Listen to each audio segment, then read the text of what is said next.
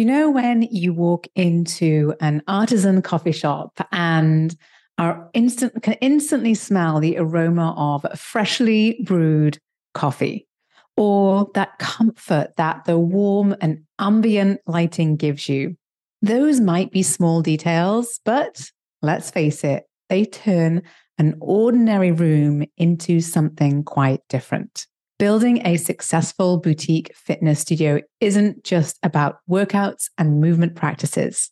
There is so much more to it than that. And you know it as well as I do. And so, how do we make it a place where people feel not just welcome, but part of something bigger? Well, that's exactly what we are diving into in this episode of the Pilates Business Podcast. Well, hi there. I'm Seran Glanfield. I'm a business and marketing strategist just for boutique fitness studio owners like you. If you're ready to be inspired and make a bigger impact, you're in the right place. All you need are a few key strategies, the right mindset, and some support along the way. Join me as I share the real life insights that will help you grow a sustainable and profitable studio. This is the Pilates Business Podcast. Welcome back to the Pilates Business Podcast. I'm Seran, and I'm thrilled that you're here with me today. Earlier this week, I was talking with a studio owner all about all of the different pieces of the puzzle that help support conversion and retention in your studio. In fact, one of the things that we did during our call, um, which was really fun, was to brainstorm all of the things that we could think of that impacts and influences retention. And the really interesting thing was, once we'd been through this exercise, was that not only did we realize that there was so many things that we could be working on to influence retention, but that pretty much everything on that list was tied to just one thing. And that one thing is the experience that the clients have inside of your studio. And so I wanted to share with you today just a few of the things that help to impact and drive and improve retention in the most authentic and genuine way. No sneaky tips or tricks, just sensible strategies that worked. Now, let me ask you this Have you ever walked into a room and felt an instant wave of relaxation wash over you? If you're in this industry and you've been to more than just a couple of studios, it's likely that you have. And in that moment, if you could just hit pause and look around, you'll find that there's probably quite a few details that influenced that feeling of relaxation. Now, creating a welcoming environment isn't just an aesthetic endeavor. It's an important part of your overall business strategy and actually makes one of the is, is the one of the biggest influences of long-term retention for your clients a studio that has crafted messaging and around a, uh, you know and a vibe of, of positivity not only attracts clients who are seeking exactly that but also retains them making your bar or pilates or yoga studio the it place to be for them. So the question then becomes how do you go about turning the four walls of your studio into this cocoon of health and well-being and vibe that represents your brand. So I want to share with you today um, five and a bonus tips of things to think about when it comes to creating a very positive and welcoming studio environment, not just for your new clients, which we know is really incredibly important, but also for your existing clients, your current clients, even your best clients. And of course, the first place we want to start and think about is the atmosphere that we have in the studio the energy, the vibe, the ambiance. How does it feel when you walk in? And this comes down to so many different factors. So many factors influence the way that the, the, the energy that exists in your studio, from the colors that you have on the walls to the uh, the equipment that you have, the texture of the mats, and even the arrangement of the studio and the equipment in the studio play a role in setting the tone inside of your studio. It's actually really fascinating once you spend a bit of time thinking about it as to what influences um, our feelings around some of these things. And depending on your vibe, on your brand, on your brand um, your tone and the messaging that you want to share with the world, you're going to change or perhaps um, utilize uh, these factors in your studio to drive and to perhaps reinforce um, the your brand and what you're trying to do in the world. So maybe you're using soft lighting and calming colors, or maybe you're using bright lights and energizing colors. Maybe you're using soothing music to create a peaceful environment, or maybe you're using energizing movement to raise the vibration in the studio, or maybe you're simply not using any music at all. The key is when you are in, thinking about how you can craft and create the atmosphere that you want in your studio, that you are aligning it with your brand and the way that you want your clients to feel when they walk into your studio.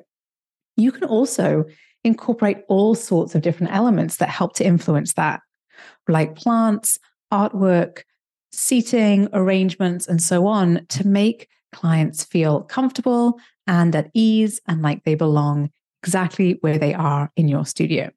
Thinking about how you want your clients to feel in your studio and utilizing all these different tools that you have at your fingertips can help to really drive that um, atmosphere um, and the energy that the people feel when they walk in.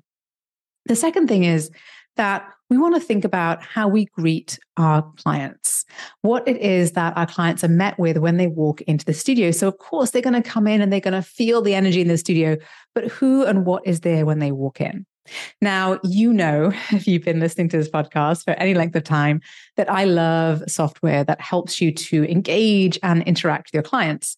So, having, you know, some of these the the the latest and greatest and, and software and booking and scheduling software is really incredible for your business and really does help to drive uh, retention and growth. But we cannot overlook the power of a one on one human to human interaction, right? Nothing beats a warm and genuine smile. So we want to make sure that you and or your team are approachable and helpful and welcoming to everyone that walks in, whether they have been in your studio once before or never before, or whether they have been to your studio for the 100th or 150th time. A friendly greeting or a personal check in really does make the world of difference in creating that very positive impression that represents your studio. You, as the studio owner, in my experience, what I found is that very often you have come to do this very, very naturally. Whether you're speaking to an existing client or a new client, this is often something that comes very, very naturally to you. But it often doesn't come as naturally or isn't as um, intuitive for your team. And so it's really important to be thoughtful about how you can train your team to welcome and engage clients with a warm and friendly attitude. You're going to want to encourage them to learn and remember your clients' names, as well as any, perhaps some personal details if that's appropriate. And all of these things really do add up to create a sense of belonging and to show that you genuinely care about your clients. Because I know that when you build these relationships with your clients over time, they are genuine and authentic relationships. And so the more that you can think about how you can interact in a very personalized way and show your clients that you genuinely care, the deeper those relationships will become and the longer they will stay. Your client, the more people they will send you, and everybody is happier as a result. And this leads directly into my third tip, which is you want to really think about that sense of community. Now, over and above um, sharing the incredible movement practice with your clients, one of the most fulfilling things that I hear um, studio owners feel is is associated with the community that exists in their studio, the clients that show up every single week and that support each other that and may not have really connected if it hadn't have been for your studio. And that sense of community is so incredibly important, especially in this world where we have all of these fleeting interactions online.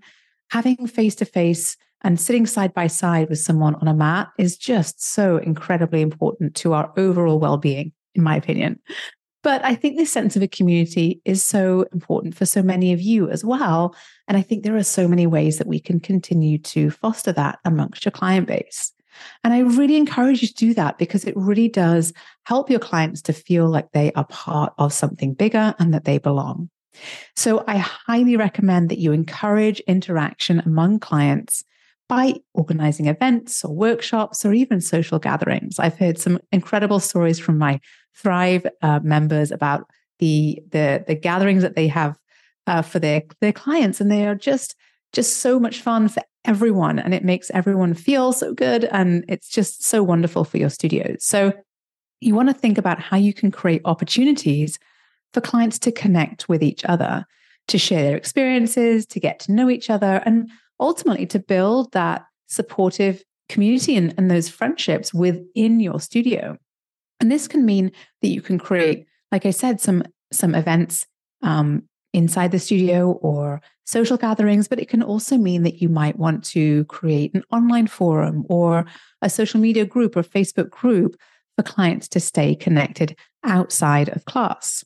A quick note on this we want to make sure that when you do this that you are being inclusive to everybody we all have been in places where perhaps as a new person you're walking in and um, it might feel like everybody already knows each other right? And so we want to make sure that you are opening up um, every community to new clients and all clients and you're bringing new people in in a way that is um, welcoming and that they belong in that to, to, to, let them know that they belong in that space too. Otherwise it can be a major turn off for new clients.